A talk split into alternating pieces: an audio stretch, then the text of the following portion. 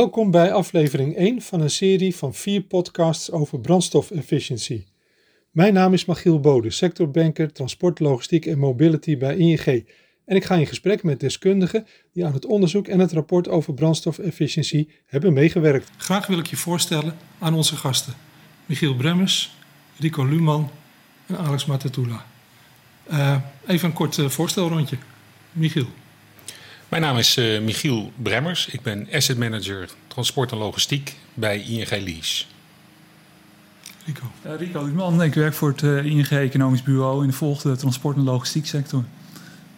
Alex Matatula, Head of Community Lean Green Nederland, werkzaam bij Connect.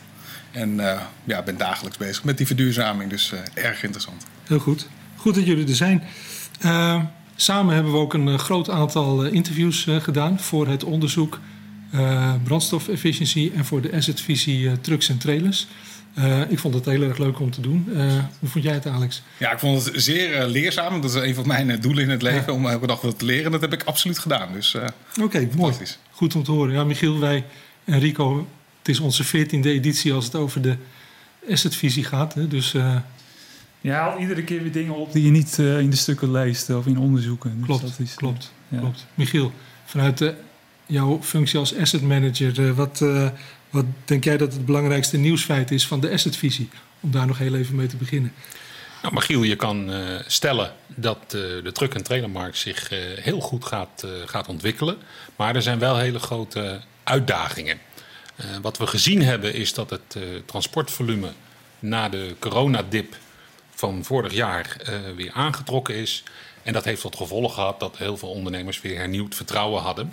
En dat heeft zich vertaald in orders. Nou, die orders die zijn dus bij dealers en importeurs goed gevuld. Alleen nu komt er iets nieuws om in de hoek kijken. Uh, er is een dermate grote uh, schaarste van onderdelen. En dat gaat op het gebied van assen, banden, uh, staal, halfgeleiders. Dus je kunt het zo gek niet bedenken. En dan is altijd je zwakste schakel is dan, het knelpunt.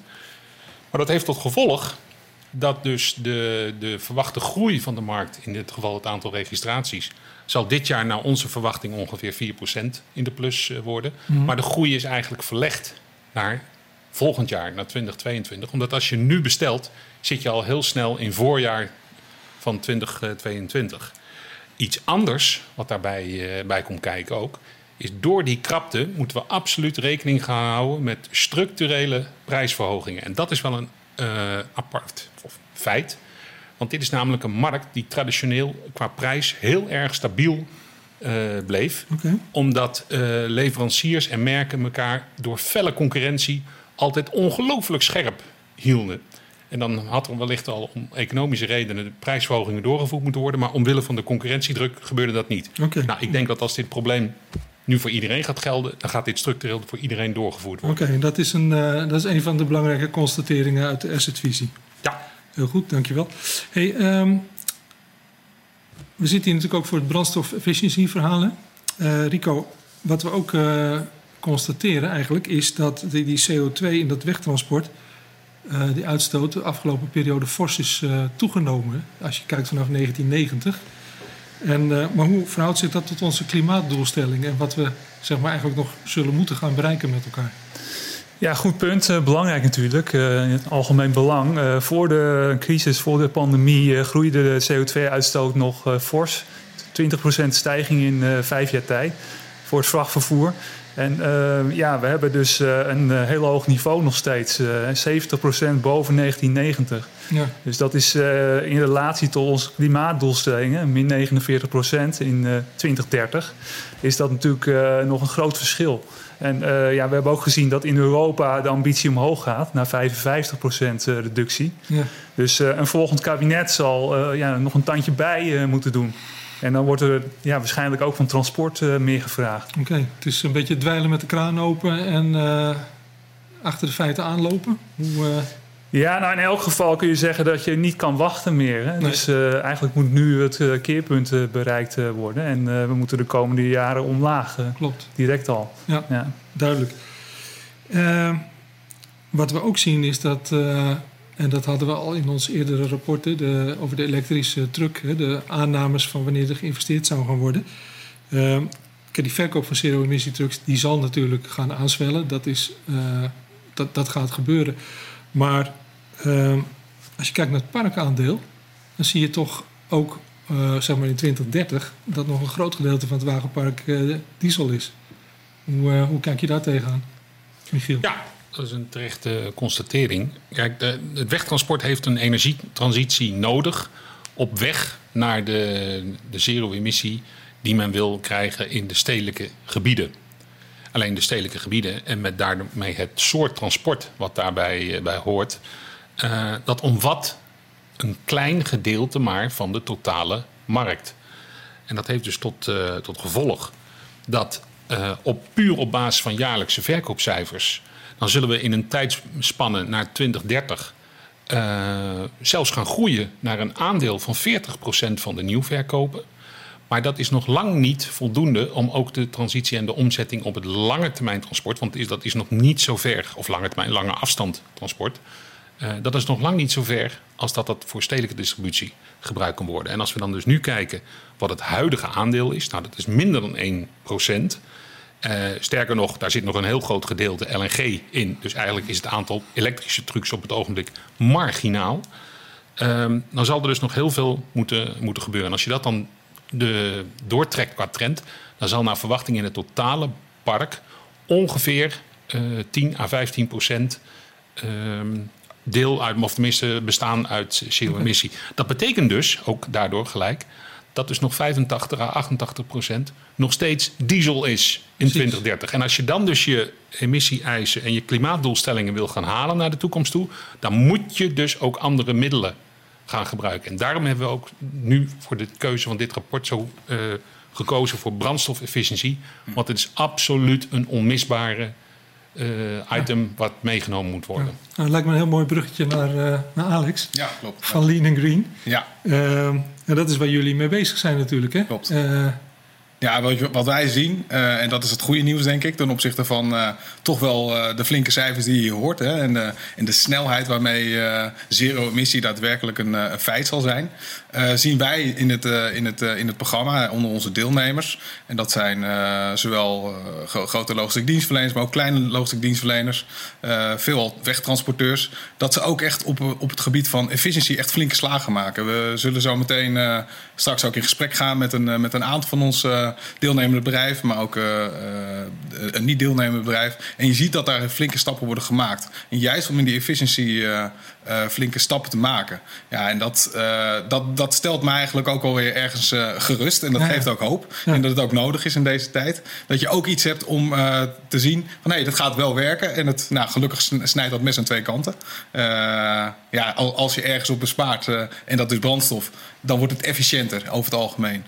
en zie je ook een lagere CO2-prestatie. Uh, en dat is uh, ja, waar wij in het programma natuurlijk naar kijken, maar waar we ook bedrijven leren op te sturen. Dus dat is wel een hele belangrijke. Ja, ja. en het is ook. Sorry. Nou, als je dit doortrekt naar, het, uh, naar de float, dan kun je ja. zeggen van nou 1% besparing levert een heleboel op, hè, meteen al. Dus individueel, maar ook voor de hele wegtransportsector. Ja, precies. Ja. Het mooie is natuurlijk, het is ook echte brandstofbesparingen. Elke precies. liter diesel die je onnodig niet verbrandt, levert gewoon een reductie op. Dus uh, dat is een hele goede. Uh, Rico, nog wel een hele interessante, denk ik. Ehm, hoe kunnen financiële prikkels en ruimere regels zeg maar, bedrijven helpen bij eh, het bereiken van brandstofefficiëntie en CO2-reductie? zoiets komt natuurlijk niet uit de lucht vallen. Hè? We weten allemaal, we denken allemaal dat subsidies en dat soort dingen super belangrijk zijn, maar hoe kijk jij daar tegenaan? Ja, er zijn natuurlijk algemene doelstellingen. Het algemeen belang CO2-uitstoot die moet omlaag. Maar in transport zijn de winstmarges beperkt over het algemeen. Je moet ook kijken van hoe past het in je eigen onderneming en kan ik het wel doen hè, naar die alternatieve brandstoffen. Ja. Dus dan, dan is het heel belangrijk om te gaan kijken van wat kan ik hiermee bereiken. belangrijk om goed te, te meten en te volgen wat, wat je verbruik is en de uitstoot is. En uh, te kijken van uh, ja, wat is het inzetgebied, uh, wat is de deelmarkt en, en het type vracht en, en wat, wat kan je daar in besparen in dat specifieke gebied. En ja, prikkels zijn daarbij behulpzaam of kunnen behulpzaam zijn. Want je bent ook vaak afhankelijk van ketenpartners. Dus ja, je, je, eigen invloed is niet altijd enorm.